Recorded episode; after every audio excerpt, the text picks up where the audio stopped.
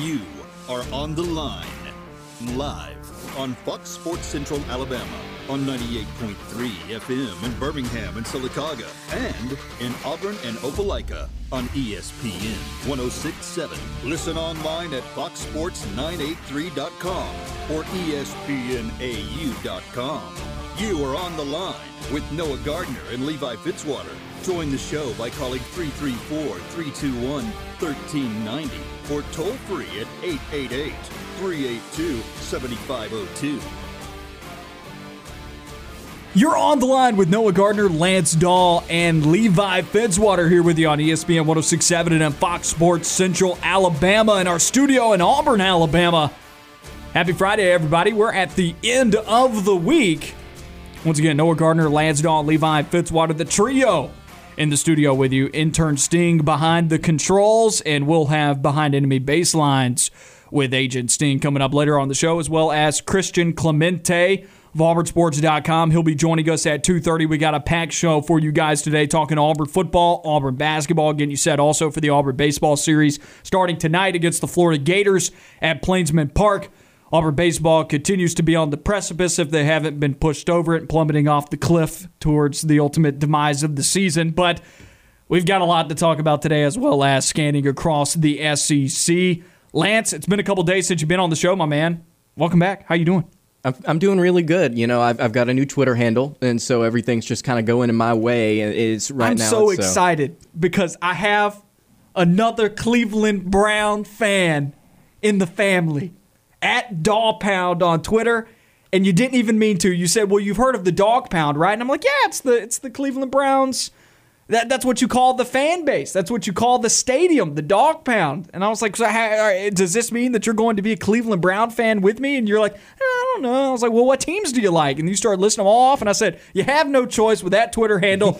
Welcome to the Cleveland Browns fan organization. It's good to have you on board, man. I'll reserve you a seat on Sundays." When we go to watch ball games, I appreciate that. You know, I've like, like I said a couple of days ago, I've watched the Seahawks quite a bit in my past for absolutely no reason other than I just like watching the Seahawks. I watch Atlanta, Atlanta a little bit just simply because they're close. I watched the Panthers whenever they had Cam, but I've never really stuck to an NFL team. I watched the Vikings there for a minute, but for for no reason in particular. But to be able to have a home and to be able to call Cleveland my NFL team, you know, it's something special. And honestly.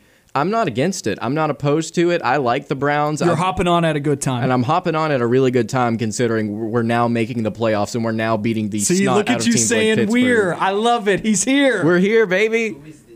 I would say I feel like I'm getting I'm getting pushed out over here. There's just there's too many different. Uh, Levi, I'll I'm, say get- I'm this. getting overwhelmed over here. I- if I they need a were new team, playing, man. if they were playing the Saints, which I know you're a Saints fan, diehard. If they were playing the Saints like they did a few years ago, I made that trip. I went to New Orleans to watch the Browns play the Saints. Shout out to my wife for making that happen. Whenever they go back to New Orleans, road trip, gentlemen. Yes, sir. Oh, well, I'm True. down. I mean, that was a good game too. I mean, the the Cleveland Browns, for all purposes, should have won that game. They should was have a won the game. first two games that season, and it probably changes the trajectory of the entire franchise if they do, because Hue Jackson wouldn't have gotten fired. No, yeah, Hue Jackson wouldn't have gotten fired, and I mean, has anybody ever has any quarterback benefited less from injury than Tyrod Taylor? Getting hurt, replaced by Baker Mayfield, starts his career, gets stabbed in the lungs, you know, just starts Justin Herbert's career off on a good note. I mean, poor Tyrod Taylor. You, you, you got to feel for him, but I'm I'm 100% down. I've been itching. I normally go to at least a game or two every year. Didn't get to last year. I actually had plans to make the trip out west to Las Vegas. That was the first game in that stadium, and we were going to go to it. Me, and my brother, and sister in law, and then you know you just had to had to cancel some plans. They weren't allowed. You know, fans weren't allowed in that game uh, just yet. So I'm itching to get back. I'm itching to get back to my city, New Orleans, and go see a good Saints game in the Superdome and watch Jameis light it up. Unfortunately, I'm I'm looking at the Browns' schedule for this year, which I, I you know who the home and away opponents are. You just don't know when they're Yep. playing, and to me, the most attractive road game to go to because I, I you know and I would like to go to Cleveland but oftentimes I look to I look at road matchups as well to interesting places cuz Cleveland's far away from here right? So if I'm going to go as far as Cleveland I might as well go as far as somewhere else and maybe mm-hmm. go and see a, a, a pretty cool city out there and the most attractive road match for me this year is in New England. They'll be going to Foxborough, Massachusetts. I just hope that's not in the wintry time of year. But, you know, sometimes you get matched up with the division. Last year they were matched up with the division with the Titans and everybody. It would have been great to be able to go to Nashville to be able to go and catch that game. Unable to, you know, because there was a global pandemic. Yep. But that's the unfortunate nature because the past two go rounds that the Browns have been matched up with the division that has teams that are somewhat local to Auburn, they were they, they were not the, the game against the Falcons two years ago was, Was in, in Cleveland. Cleveland, yeah. So the closest road trip I could go to was to New Orleans, which is still six hours away from here. And then last season it was in Nashville, which is also six hours away. But you know, like I said, global pandemic. So I haven't been able to take advantage of the opponents that Cleveland has been able to play. But it, it looks like a fun schedule this year. But we, we shouldn't be boring people too long with Cleveland Browns talk. Nashville though, sneaky, sneaky good stadium. Like I, I, when I I've went been to it before for a Yeah, soccer game. I went there uh, not this past season, the season before when the Saints played there. Me and my little brother and father made the trip up there, and it was just like it's very open. And that's one thing that the Superdome is not. You are just so compact in in some of those hallways. I know a lot of people have been there. It's it's like a maze at times when you go down there, very very close together. But Nashville, you know, you have that open area. It's kind of nice just to just to feel a little bit of you know feel a little bit of openness, get to breathe a little bit. I don't feel like I have to sit in my seat the whole time. I'm afraid to get up and go get a concession stand because I might not make it back to my seat within the next three hours. So, Nashville, sneaky good stadium. I think people should go check it out if you ever get an opportunity to go catch a Titans game up there. Well, I went there for a soccer game, which if people have listened to the show enough, then they know that I'm a big soccer fan weirdo that watches at 6 a.m. in the mornings to watch the Premier League over the pond. But they play a tournament here every year known as like the Champions Cup, and it's a preseason tournament. Just they're making their rounds, trying to make some money in the United States, benefiting off of the United States fan base. It's a chance for folks to be able to go and catch a game, see their favorite players rather than actually have to pay an exorbitant amount of money to make a trip out of it in Europe, which I imagine would be an absolute blast and it, and is a bucket list item for me. But I was able to go and catch them play in a soccer game in Nashville Stadium, and I'll tell you, if you haven't been to a soccer game, which a lot of people are probably scoffing at it, and I don't mean just an Auburn University women's soccer game. I mean a, a legit level professional soccer game where the place is going to pack out, even if it's an MLS game, which MLS fans, they get into it. I mean, you, you can go right down the road towards Atlanta and catch what they're doing over there. That is about as peak as it gets in soccer in the United States. And they're putting as many fans in that stadium as they are overseas in some of the top European stadiums just because they have smaller stadiums over there. But if you have not been to a soccer game, you may scoff at the idea of the sport itself, which is fine. I'm not asking you to be a major fan of the game. You will enjoy yourself. I'm scoffing. You will enjoy yourself at the game. They put more fans in Atlanta Stadium for soccer games than they do for the football games because you know the Falcons cheering. are terrible. There's always cheering. There's always not necessarily excitement on the pitch because you could get you could get stuck with a really boring game. 100%. Those do exist as a zero zero snooze fest, of course.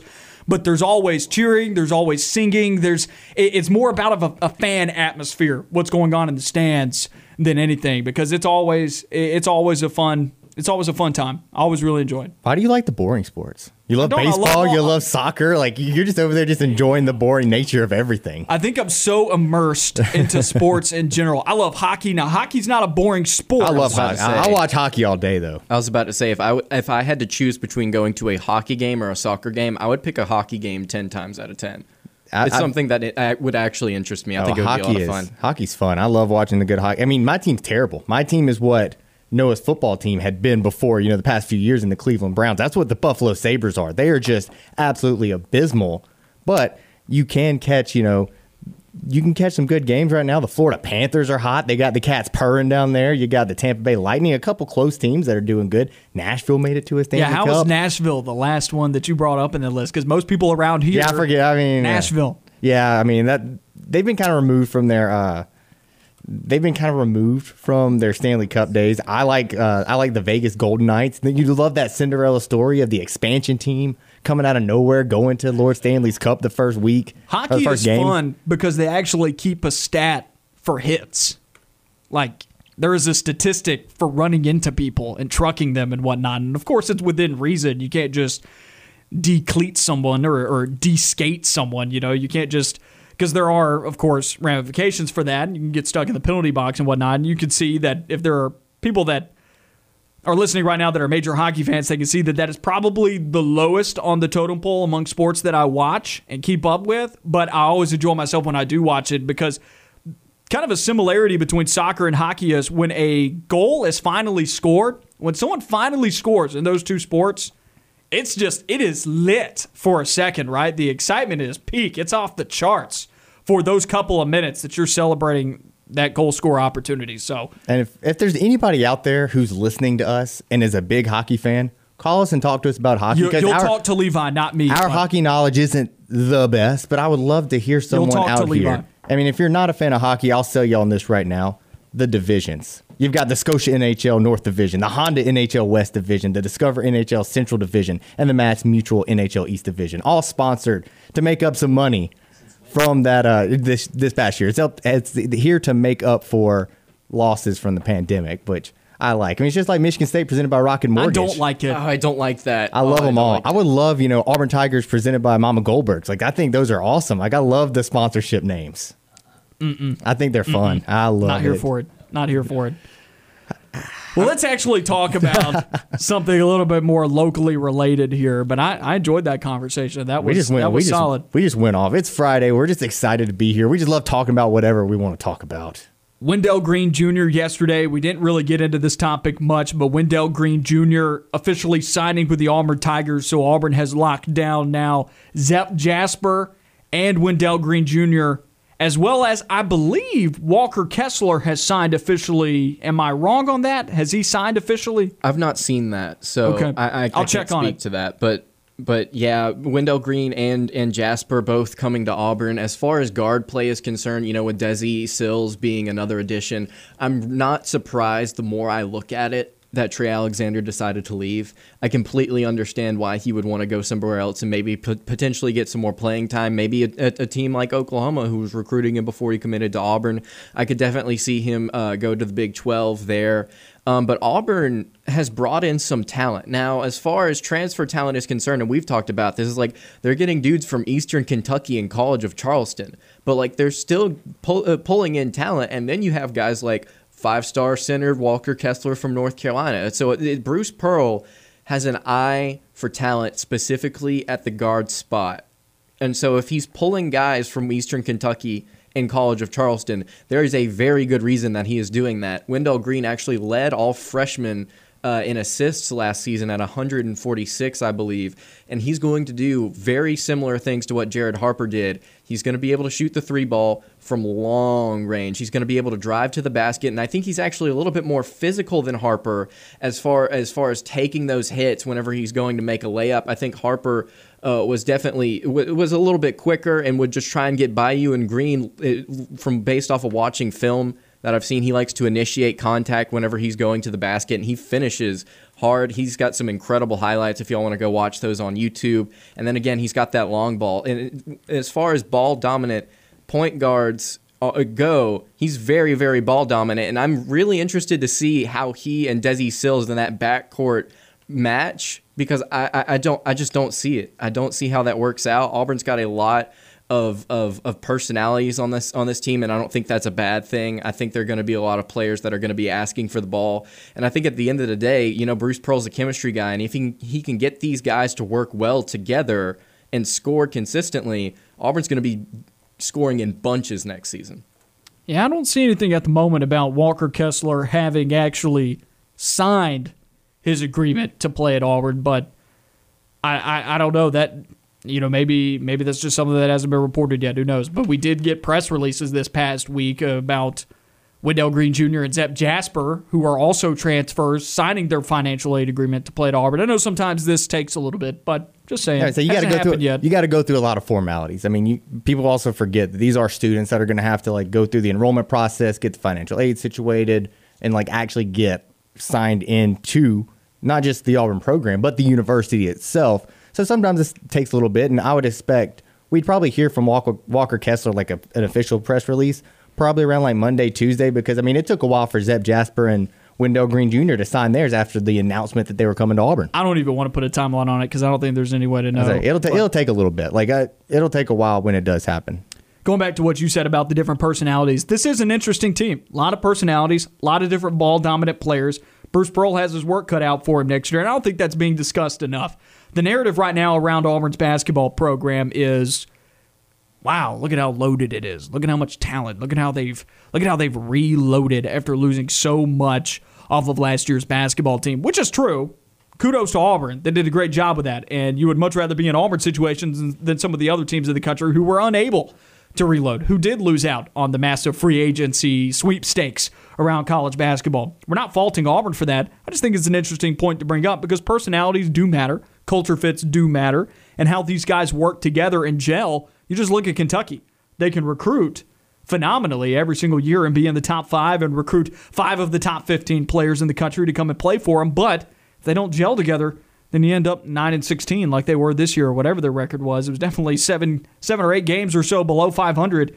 You end up like that. Not saying that's going to happen with Auburn because I think Bruce Pearl is one of the best coaches in terms of being able to manage these t- these difficult decisions, these difficult decisions about minutes, about how to balance playing time.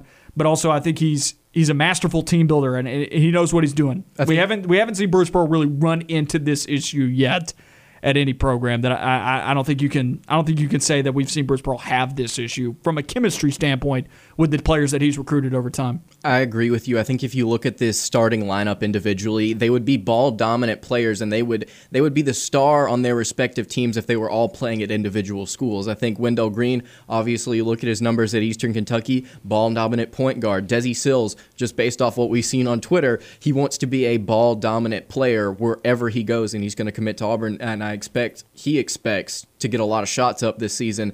Allen Flanagan saw last season kind of the leader of this team, a ball dominant small forward slash point guard. Jabari Smith, one of the best players in the country probably this season, going to be Kevin Durant. He's going to be a ball dominant power forward. And then you have Walker Kessler, who wanted to run the floor and wanted to shoot more threes and wanted to be more involved in the North Carolina offense last season. And Bruce Pearl is telling him, the fifth guy, hey, you're also going to be able to do that as well. So Auburn's either going to score a load of point this, points this season, or they're going to have chemistry issues. And I think we're going to see a little bit of that early on. But this team has potential to be offensively elite. And going back to what I said, I don't think at Auburn at least. I'll speak for what we've seen of Bruce Pearl at Auburn because it the game has changed so much since he was at Tennessee and then before that at UW Milwaukee. So we won't speak back to those times, but talking about his stint here at Auburn, looking at Bruce Pearl, I don't believe he's ran into an issue with chemistry at any point. We've seen players come and go, maybe maybe because they weren't happy with their situations.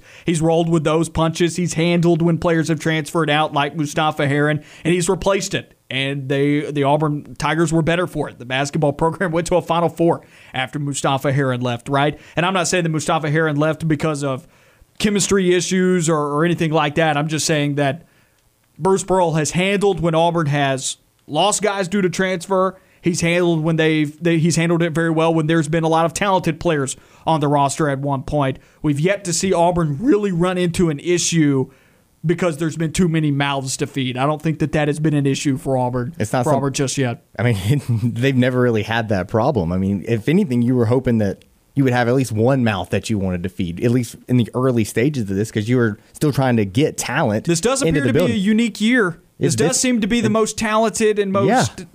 I, don't, I don't like the word needy here because I, I just ball dominant and also most mouths to feed is what is what comes up when I think about this team this year. and it's something that we haven't seen. It just kind of reminds me of like the early Miami Heat days with LeBron, where Erik Spoelstra had the the he had the problem of having to try to figure out all these guys who Three headed monster. Yeah, and now you see it with Steve Nash up in Brooklyn. How he's going to have to figure out what to do with Kyrie, Kevin Durant, James Harden, and Blake Griffin, guys like that. So it's going to be fun to see.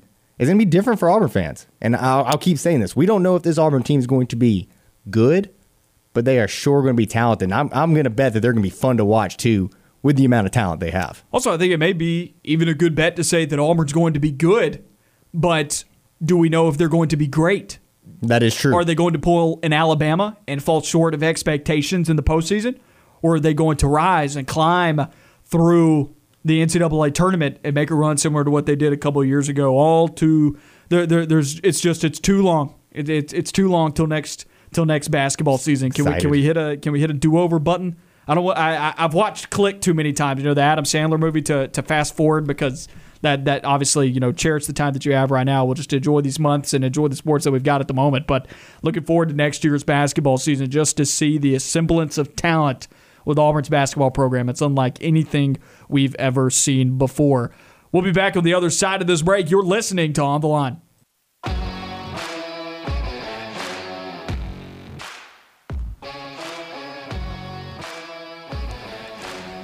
You're on the line with Noah Gardner, Lance Dawe, and Levi Fitzwater on ESPN 1067 and on Fox Sports Central Alabama. Phone lines are open 334 321 1390 is the number to call. Once again, 334 321 1390. Find Levi and I on Twitter at Point Gardner at Levi Fitzwater. Find Lance on Twitter at Daw Pound. I love it. He's a, he's a, he's a member of the Cleveland Browns fan base. Now, now we just got to get you some gear. We got to get you some gear. I don't, know what we're gonna do about that because I'm I'm wearing when it's when it's winter time. I'm wearing brown stuff like almost every day. Y'all know I got that quarter inch pullover. Mm-hmm.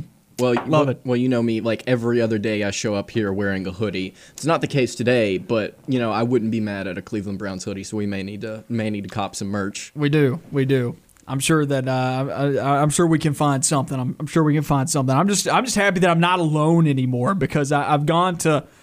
You, you have to go to restaurants to be able to watch Browns games because uh, unless you get an NFL Sunday ticket. But I'm a I, I ascribe to YouTube TV, so I don't get to watch the Browns at home unless they're on local cable television or they're they're the local channel. So I typically about ninety percent of the season I'm watching. See, recent years has been better though because they've gotten some Thursday night games, some Monday night games, and some Sunday night games. So I've, I've been able to get them national broadcast, but about ninety percent of the season I'm typically I'm typically somewhere watching the ball game, and occasionally I'll run into a Browns fan. And it's gotten to the point now where like I remember them when I see them though because there's only like three that I've all time ever met, and it's just like, hey man, how, how's it going? You know, how's the kids? How you doing? like you doing good? It's good to see you again, man. And then and then the year that Baker Mayfield was turned around, you know, I, that was the year that I met the first Browns fan that I've ever seen in Auburn. And I met the guy, and we, me and him, eh, it, it was the Raiders game that the Browns blew that year. They had a, and, there was a fumble, there was a strip sack, and the refs didn't call it. Do you remember that game, Levi? I Browns got hosed in that game. I feel like I remember that one. Several like blown of- calls by the officials, like egregiously blown calls that if you watch replay, it was completely obvious. I mean, so obvious that it was like Braves level obvious, where the guy clearly did not touch the plate. It, it was that kind of obvious. And I remember leaving, and it was an excruciating game watching the Browns blow a two touchdown lead. And me and the Browns fan were just, you know, we were like, well, at least we got a quarterback. Lo and behold, that was the year before Freddie Kitchens became head Yep. coach. And then we were wondering, well, do we really have a quarterback? It's like no, we we have just, a quarterback. We had a quarterback. We Just just, had a y'all had a quarterback, just didn't have a head coach. Yeah, I mean, it, it's it's awful when you have to go through you know a, a call like that. I mean, it's almost like you know you know they don't call pass interference on the goal line. That was kind of bad too. Continuing on in our show today, coming up at 2.30, we got Christian Clemente of AuburnSports.com coming up in about four minutes here on On the Line. Talking Auburn basketball's new additions to the team. This is a topic that I've saved for now. Auburn basketball, where have they gotten better? Where are they worse? Let's start with where are they better with these new additions coming in after we've seen Sharife Cooper, Justin Powell, Turbo Jones, handful of guys. I know there's more than just that that have left. Hard to run through all of them here, but you see how this surplus of players leave, and now you bring in some new guys. Where's this basketball program at? Where have they improved? I mean, I I think they're better at the depth in the guard position. Like uh, the guard, and it's weird to say that because like I don't think they're better overall because I mean you lost Sharife Cooper, or you're not you don't have a better player because you lost Sharife Cooper at point guard, but you have some sort of backup depth. Uh, one of the killers that Auburn had was when Sharife Cooper and Justin Powell weren't playing. You didn't really have a true point guard to come in. And at least now you have some guard play that can come in. You got a little bit more depth. You got guys like Wendell Green Jr., Zep Jasper, who probably will take I think he's more of a two guard, but he could still play a little bit of one. Desi Sills, a guy who could probably come in and play some one as well. It keeps Allen Flanagan off of the one, and that's what matters. I think that's going to be important. I think that's a good thing for Auburn if you can keep Allen Flanagan from having to play the one because that is not his position, and you want the guy to succeed. And if he wants, if he's going to succeed, he's going to be playing the three or the two at points in the game. And I think a three at that wing position is better for him. So I think depth at the guard position is is a lot better, obviously. You said something that I disagree with, though, about Auburn not necessarily having a better best player. I don't think we know that yet because Well, I mean- Jabari Smith is the best player Auburn's ever recruited. I meant from just I meant from just at the point guard room. I didn't Oh, mean okay. yeah, like just in the point guard and like guard position. I would agree with that. There's not another guard on the roster that is better than Sharife Yes, Cooper. that's what I that's what I was going for. Like I think but Jab- overall, best player Jabari Smith Jabari might be Smith that may end up being the best And- player and we've ever he- seen at Auburn. and I think he will by the end of the year. Just because like I, the kid's so talented in the position he plays and how he plays. Well, it could allow him to do that. I don't want to put him in front of Charles Barkley though, because Charles Barkley's an all-timer, and he also played at Auburn for more than one season. So modern modern Yes. guys like within you know at least within like the past like what two decades like it's been you know he'll probably be the best player since charles barkley let's be honest front court's clearly better. Jabari Smith makes it oh, so yeah. alongside Walker Kessler. This may be the best front court in terms of scoring potential that we've seen at Auburn in a long time. And I mean all the way back to like the 2000s, early 2000s, like when Auburn was ranked number one, late 90s. Those teams that Auburn came in as preseason number one was on the cover of magazines at that time when Auburn was a premier basketball institution for just a short little bit there and were, you know, potential one seeds of the NCAA tournament. But under Bruce Pearl, for sure, this is the front court that has the most scoring potential we've seen under Bruce Pearl. I was about to say, I think for me, it's got to be the center position that has improved the most. Tr- true centers on Auburn's roster last year collectively averaged 5.7 points per game. And I think Walker Kessler is going to average about double that this season. So uh, the, the center position, position definitely for me, specifically offensively. I agree Levi hit that. the nail on the head too, though, with backcourt depth also playing an important part. Because after Sharife Cooper, what'd That's you right. have? You had so many injuries this year. On the other side of this break, we've got Christian Clemente of Stay tuned for that conversation coming up.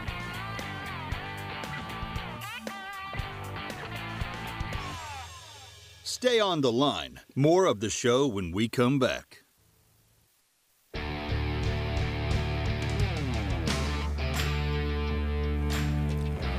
You're on the line with Noah Gardner, Levi Fitzwater, and Lance Dawe, ESPN 1067 and on Fox Sports Central Alabama. Keep up with all the content the show is putting out on RadioAlabamaSports.net and on the Radio Alabama Sports Facebook page. Follow it on Twitter as well at Radio AL Sports. Between collegiate and high school sports content, we've got you covered. Once again, that's RadioAlabamaSports.net. As promised, we head to our phone lines now for Christian Clemente of AuburnSports.com. Christian, happy Friday. How you doing today, my man?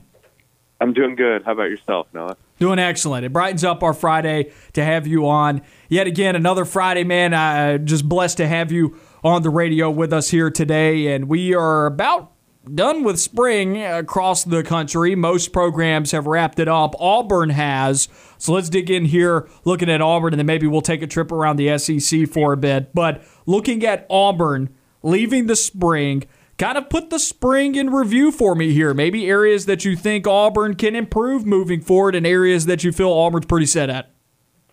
Yeah, so I think one area that obviously Auburn fans are going to know needs to improve is the offensive line. That was showcased on A Day. Not really too much of a surprise there, but we'll have to see. Auburn has apparently warmed up to the idea of taking an offensive tackle out of the transfer portal if they can find somebody. Um, initially, they really didn't want to because they have so many upperclassmen, but they've apparently warmed up to the idea and kind of realized, hey, we might need to do something here. And then the biggest takeaway for me from the A Day game was the wide receiver group. They have a lot of work to do. Um, and that is a group that Auburn is heavily trying to find a veteran out of the transfer portal as well. Um, they looked very inexperienced. They didn't look like they knew the new offense overly well and looked like they had a lot of work to do. Now, granted, there were some injuries at that position. They were missing three guys, but that is a position that's going to need to be worked on. Um, as for standouts, um, I would say the defense as a whole looks pretty good. The secondary is obviously stacked, and they might be getting another guy out of the transfer portal soon with Donovan Kaufman out of Vanderbilt. Um, linebackers looked good. Chandler Wooten looked good after he missed all last season. I would say the defense as a whole looked good. And then the running backs, I would say, looked good as well. Tank Bigsby, you obviously know what you're getting out of him. He's the best player on Auburn's roster, probably a future first round draft pick. And then Shaun Shivers looks very comfortable in this new offense. So I think that one two punch at running back is very good, but they do need to get a little bit of depth at that position still.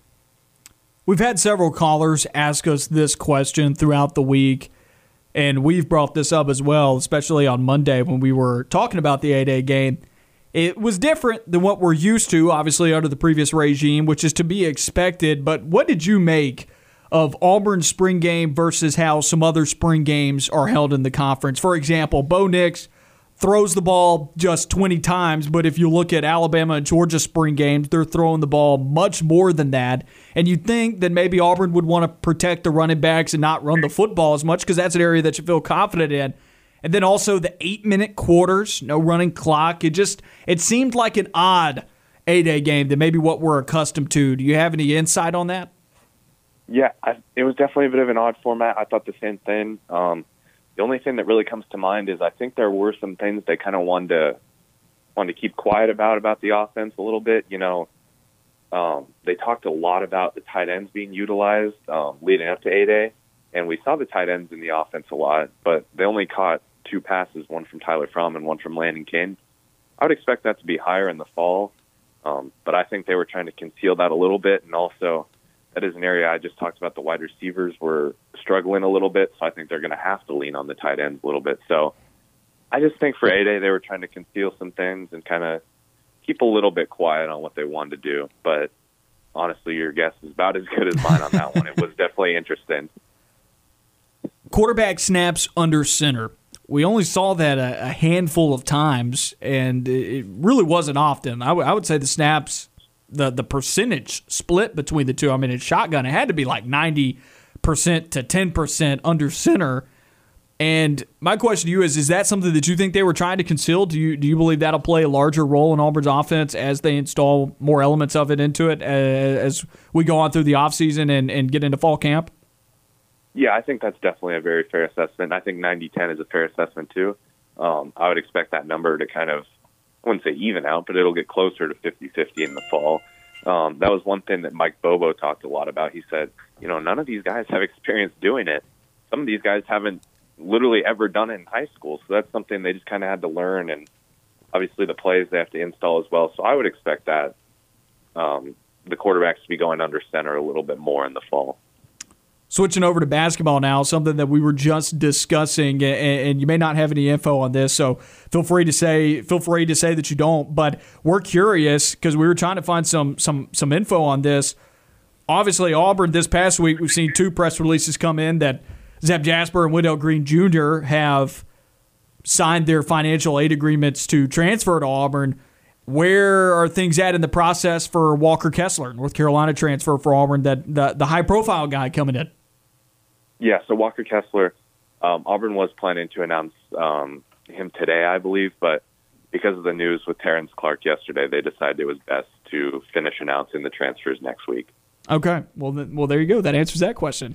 All right, appreciate it, my man. Thank you. it's always good to have. It's always good to have someone who has the answers for us. Yes, and and, and our thoughts and prayers go out to go out to the family of of uh, Terrence Clark because that is um, that is just a tragic situation, and you hate to see it. I know a lot of people in the basketball community are really banged up about that. So just wanted to make that statement as well, saying you know our thoughts and prayers go out to them and, and to that family and, and dealing with dealing with the heartache and, and, and, that tragedy. Still talking Auburn basketball here with you. Desi Sills committed this week. Were you shocked to see that? And how does this affect the Auburn basketball roster? Because we've kind of already seen the effects of it. Trey Alexander on the way out. Yeah, so I'll touch on Trey Alexander first. That was kind of a situation where um, he was really excited to come in. You know, he saw all these guys, Sharife Cooper, Justin Powell, all these guys are leaving. He's like, perfect. I've got a path straight to a starting spot, and I'm going to be able to shine year one. And then um, Bruce kept him in the loop. He's like, hey, I'm bringing these other transfer guys in, and it kind of shocked Trey. He was a little confused why he was doing it and didn't really understand it. So he ended up requesting for his release, and Bruce granted it to him. And I think that's a situation where – it's very fair to Auburn for Auburn fans to say that's a major blow to next year's team because he is such a good shooter. But I don't think it's fair to have any lost confidence for next year's team. I'm confident that Bruce Pearl and his staff will bring in somebody good, and they kind of already did with Desi Sills. Um, towards the end of last year, he did really struggle. If you look at his numbers, they're not outstanding, but he was dealing with a shoulder injury. And the one thing that I think he brings is you know, Bruce brought in Zep Jasper. He brought in Wendell Green, guys from these smaller conferences who don't have a ton of experience. But you're bringing in Desi Sills, who has that SEC experience. He can be more of a leader, more of a veteran. He knows what it takes to get through a SEC conference schedule. So I think that is a good addition there. And then now with Trey gone, it does open up another spot for them to go raid the transfer portal again and see who else they can find. Speaking with Christian Clemente of AuburnSports.com, still monitoring that JT Thor situation, of course, because that affects a scholarship slot at the moment. Auburn has just the one if JT Thor were to return. If he leaves, well, Auburn's back with two. Something that I said once we saw Trey Alexander leave this year's recruiting class, I wondered did this open the door back up for Scoot Henderson to reclassify? To come to Auburn because at the moment there there was only one scholarship available left, and that was you're kind of waiting on to see what JT Thor did because if JT Thor came back, well then that scholarship was taken. Well now there's one available no matter what. Did the Trey Alexander news open things up maybe a little bit more for Scoot Henderson, or do you think Auburn maybe goes more in the direction of a wing? Um, so the situation with that is I I really don't think JT Thor is coming back. So that one scholarship spot has pretty much always been Scoot's spot. They've been waiting on him, hoping that he decides to reclassify.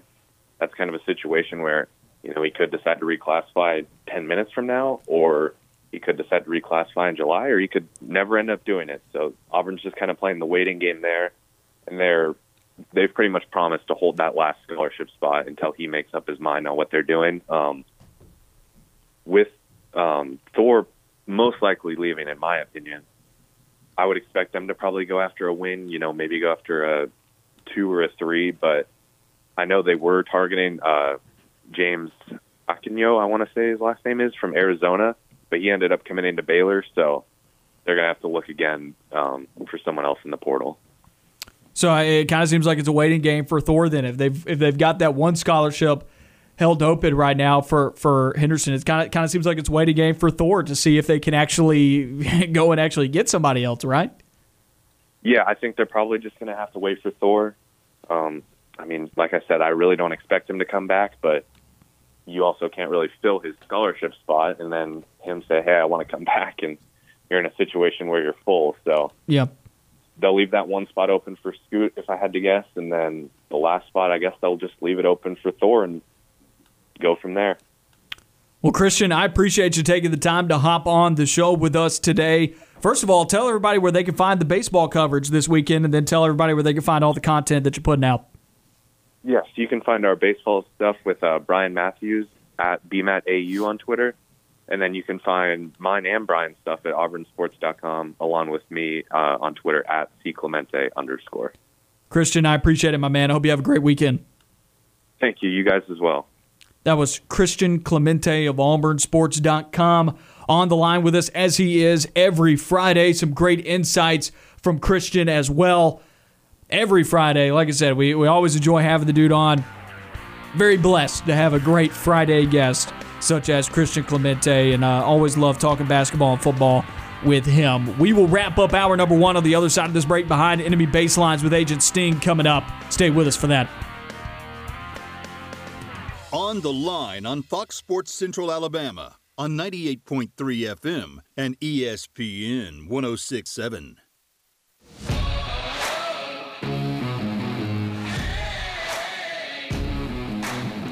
Back on On the Line, Noah Gardner, Levi Fitzwater, Lance Dawe with you on ESPN 1067 and on Fox Sports Central Alabama.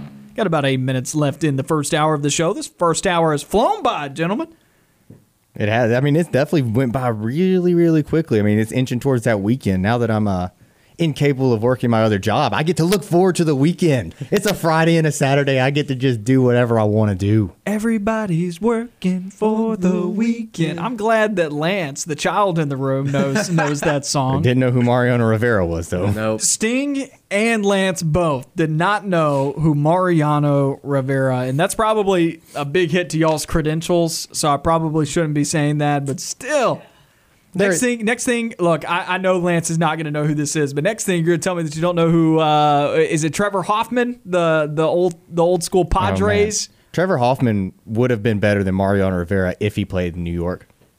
Oh yeah, Mariano Rivera overrated. I mean, let's be honest. Overrated guy. Do it in the postseason. Which is where he did all of his damage. yes. I know you're just messing. Yeah, I just know got a mess. messing. I got a mess. Mario Rivera, the only player in But Trevor MLB Hoffman's history. in the in the Hall of Fame. Did, did y'all guys did you guys know who I'm talking about? I've heard his name before, but I couldn't tell you who he was. Yeah, same. oh man, Sorry, man. It's it's It's it's it's a it's a different era. no. We're old. It was like you just 10 have to years accept ago. it. I don't No, know I mean, that. it was a different era. It was I mean- like ten years ago. You got to think the age disparity between us and them. Like we're we're old now. Like they, we just got to accept career it, man. ended in 2010, so it was a little bit more than ten years ago. But still, man, these were the guys that like I was eight years old. these were the guys that I grew up playing old school MLB video games. And I used to do fantasy drafts and I would make it where I drafted first and I got to draft every single player I wanted first. And so I had the best team, of course.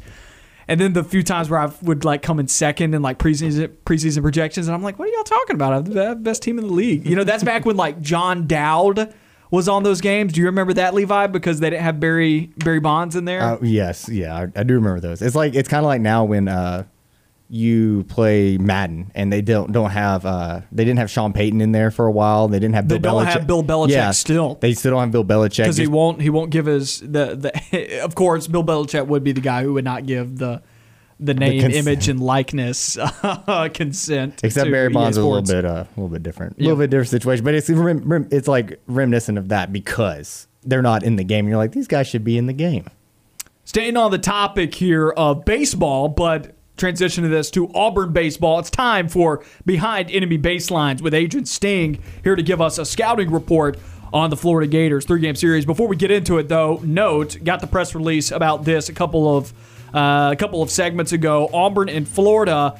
Game two tomorrow, the Saturday game postponed at the moment to 6 p.m. They'll reevaluate at noon tomorrow. Tomorrow's weather forecast, they decided to move it back to a night game. I'm a fan. We should have night. I, I, I- I'm a fan of this. We should have night baseball all the time. I don't, I don't know why Yeah. we don't do that. I totally agree. Any, I mean, it should be any like anything before noon. Like, you just get it out of the way. Like, put everything late at night. Like eight or nine o'clock is like the perfect time for me to watch baseball.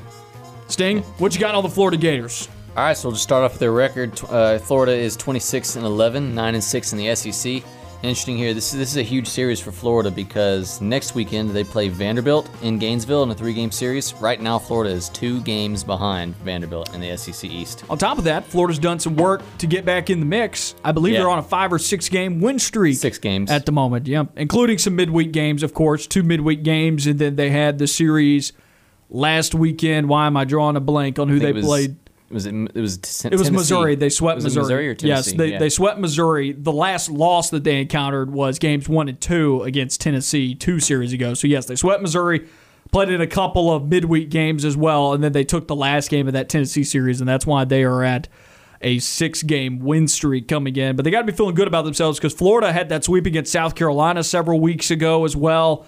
But after the South Carolina sweep, I believe they took two out of three against Ole Miss, and that was part of the descent of the Ole Miss baseball program at the moment that sees them outside of the top 10 in some polls. So Florida's on an upward trajectory among teams in the SEC East. They're not too far behind Tennessee and Vanderbilt. Yeah, and they're going up after kind of falling at first. They were, I believe, number one in a lot of preseason polls when the when the year started, and they fell to at least as far as barely within the top twenty nationally. Their their game notes have them listed as number fifteen. Auburn's website has them listed as number ten. You know, mo- a lot of guys like to use the highest ranking. Yeah. So Look, shame, right? Like, um, I'm not even in the top 20. I'm gonna I'm, I'm gonna call them a top ten. Whatever. But yeah, they're, Auburn's over here like, we have a losing record. Well, I mean, when you, when you're number one at the start of the season, it's kind of bad. But yeah, um, Florida's coach- Postseason's what matters. Right, yeah. Oh, and Florida has a great postseason coach, Kevin O'Sullivan. He's in his 14th year, has 573 73 total wins at Florida, and has been to seven College World Series Florida, one of the most storied programs in all of college baseball. Mm-hmm. and one national championship in 2017 too. And also under O'Sullivan in his 14 years, Florida has been the best team in the SEC record-wise, with a 62.7 percent winning percent in l- league play. I'll say this about Florida, though. It seems like in recent memory, starting back to when Butch Thompson was here in his first year where he really made a splash, the year after his first season, his second year on the Plains, if you'll remember, that team took all three games against Florida, swept them. I can't remember what year that was. I think that was 2017, maybe, that Auburn did that. The spring of 17, Auburn took all three games against Florida to open up the SEC season. This Florida Yeah. team, since that moment, in my mind, they've been more beatable now than they were before that moment. And I'm not saying that Auburn had anything to do with that. I'm just saying in recent history, Florida has been more beatable than what they were prior to that moment. But still, you Right. bring up 2017, they still won the national championship. Right, because that's, that's what I was going to say. If, it, if that was 2017, that was the year that Florida won the national championship. Yeah, and I also came- believe that was the year that Auburn played them in a super regional. No, it was, that it was, the 2018. It was 2018, Excuse me. and this this series this weekend is actually the first meeting since that game, since Florida beat Auburn in 11 innings, I believe, to win the super regional and the get- walk get off college- off the glove. Yeah, I, I wasn't in the room for that. I, I stepped out for a second, and in the space that it took me to get a drink or something, they had hit the home run. Why would you leave at that moment? Because I thought it was safe. I, I don't remember. It was it was it was a while ago, man. Mistakes were made. Mistakes were made. True, true. Yeah. Fatality. yeah, I'm trying to watch that movie. I was saying, I'm tonight. watching. That movie I'm, I'm came actually, out tonight. I'm actually watching that Sunday. I- I've got Yeah. plans to watch it. I'm Sunday. excited for it. I, I saw the first seven minutes the other day. They released the first seven minutes of the movie. But anyway, Movie you are talking about Mortal Kombat. yeah, Mortal Kombat. Finish him. Yeah, uh, yeah. So, uh, series history. I was act- actually really surprised with this. Auburn leads the all-time series against Florida. Really? Yeah, 133 and 117 and two, including 64 and 36 in Auburn. Wow. That's crazy. Let's go. Yeah. All right, and since we're running out of time here, I will go some players to watch. Got uh, two pitchers here, and it was actually really interesting to me. I, it seems like Florida doesn't have the best pitching in the world. I, don't, I could only find two guys Their on the roster. ERA is contradictory to opponents' batting average. Opponents are batting 227 against them, Right. but the ERA at 3.88. And we went over the starters yesterday. All of them above, uh, all of them are above a 3.0 ERA. Yeah, I, I could only find two that were under four. I got a bullpen guy, Jack Leftwich, with a 3.02 ERA, and Tommy Mace, who's a starter, uh, 3.78 ERA this season. Now, both But of those the 4 guys, 0 record. yeah, right, and both of those those guys have a lot of strikeouts, at least compared to walks too. So it's it's kind of odd. I, they, they seem to give up a lot of runs, and they tend to make up for it in offense, is what it seems like. Right now, you said they were on a six game winning streak. In four of those games, the last four, they've had a double digit number of hits in all four games in a row.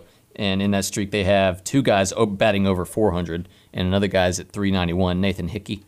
Yeah, he's, he's the player to watch on the offensive side. Yeah, He- for sure. He, the and plate, he's he he's the their best that, overall hitter, for sure. kind of scaling this back a little bit since it's the end of the segment. I'll say this, and thank you, Sting. That's a great scouting report. Yep. Auburn better bring the bats this weekend. 100%. Got to hit. because you, you ran out of pitching and this team's going to hit. So regardless of how good your pitching is, this team will hit. So that does it for hour number one of On the Line. We'll be back in just a few moments. We've got hour number two coming up at 3 o'clock. Stay tuned here on ESPN 1067 and on Fox Sports Central Alabama.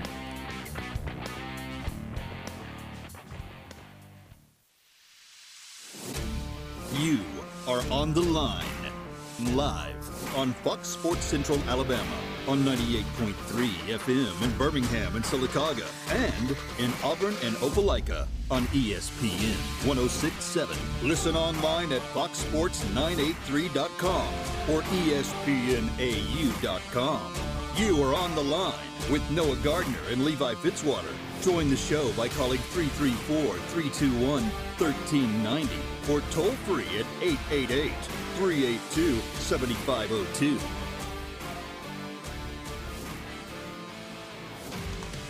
Hour number two of On the Line. Noah Gardner, Lance Dawe, Levi Fitzwater with you on ESPN 1067 and on Fox Sports Central Alabama. Phone lines are open 334 321 1390. That'll get you through to On the Line. Once again, 334 321 1390. Find Levi and I on Twitter at Point Gardner at Levi Fitzwater. Find Lance on Twitter at Doll Pound.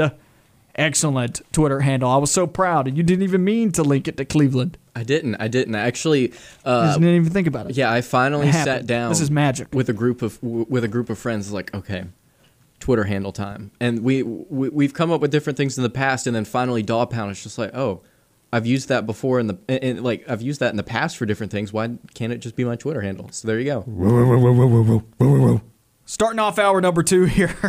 Just gonna gloss over that. Starting off, it's great to have you I, back. I love, man. I love, I I always call it whenever I talk to like my brother about things. I call it dead fishing you. I love like doing something ridiculous because I know that every now and then you figured out that you can't predict some of the things I do, and every now and then when I get to throw you off like throw you off guard a little bit. It always makes me laugh whenever I can just I see it in your eyes and you get caught off guard and you're like, did he really just do that? I don't know how to respond to it, so I just gloss over it. Just keep moving forward. But it's good to have you back because when you make your predictions, I know you tend to uh, tend to have some type of sound effect. So that's excellent. And if you can do it, good for you, right?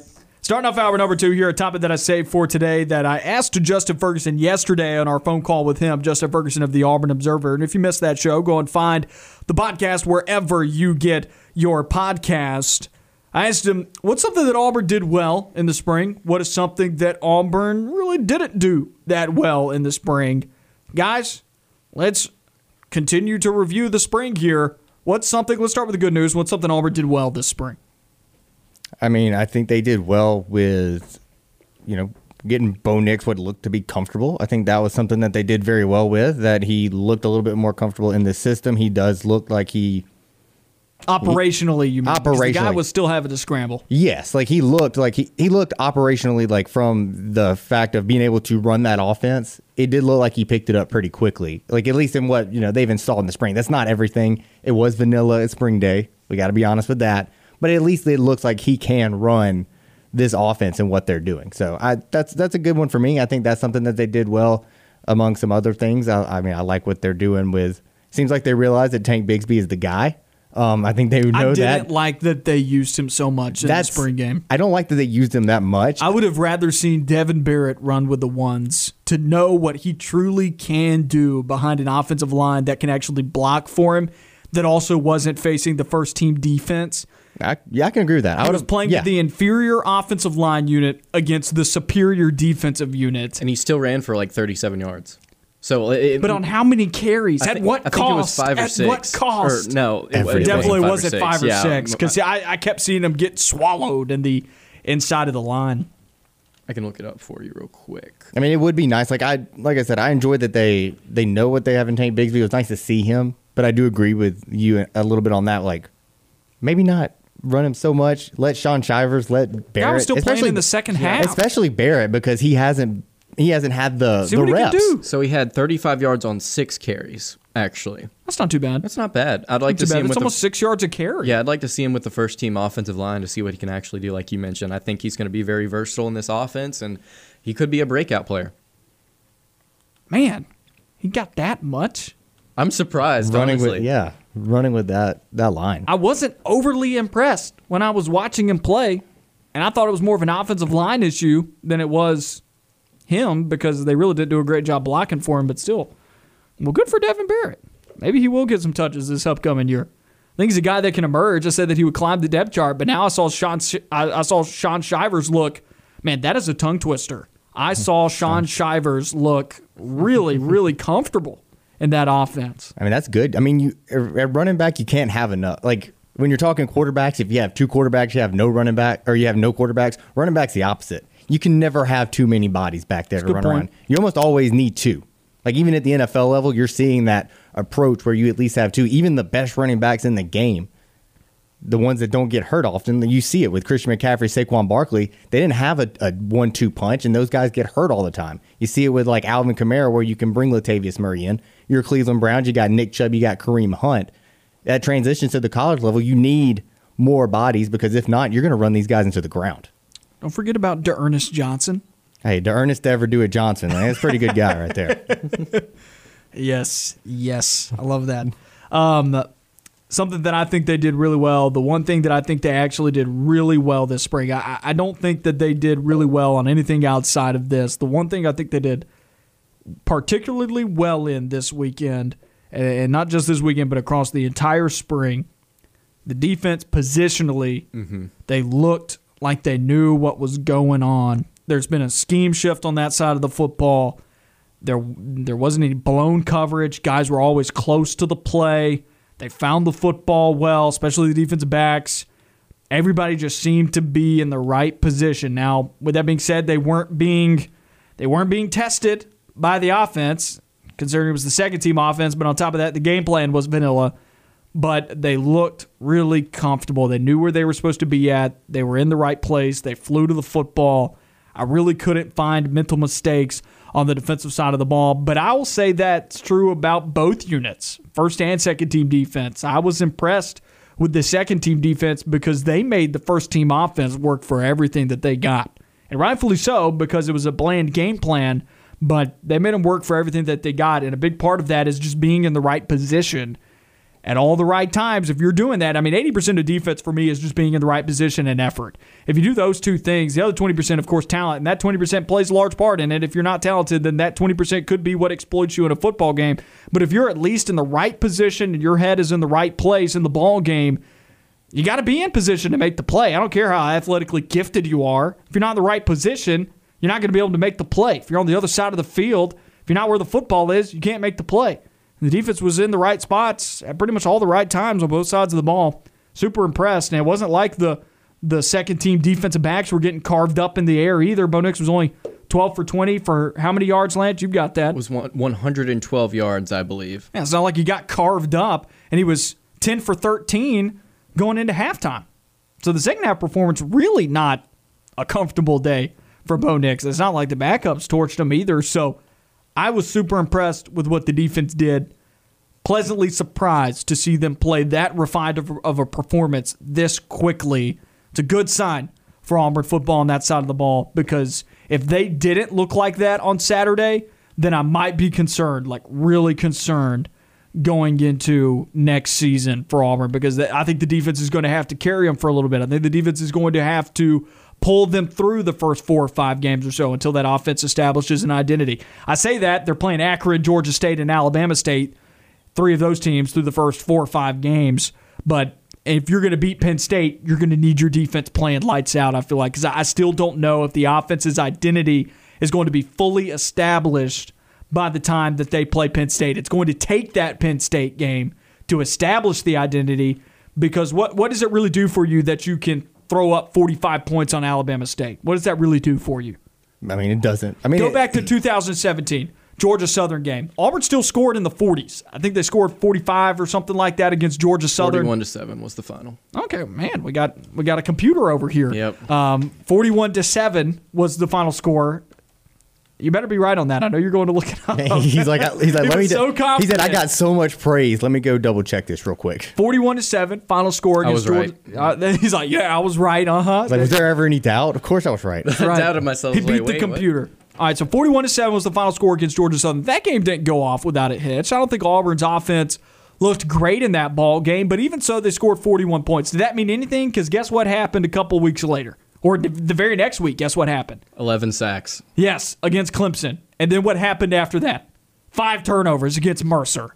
You didn't really see the team develop an identity offensively until that Missouri game when they, they, they did look flawless against Missouri in game four or five or whatever it was that year. I believe it was game four. Uh, Do you remember, computer? Say it again. I'm sorry. Uh, was it was Missouri game four that year? Um, I believe it was. I think it was game four. I think it was game four. Because Mercer was game three. Okay, so you look at that, and it took them till game four that year. And then even by midseason, you get to the LSU game, and what happened? You only scored 23 points against LSU. It even took them all the way into late in the year for them to fully flesh out that identity to be a team that could score points against good defenses.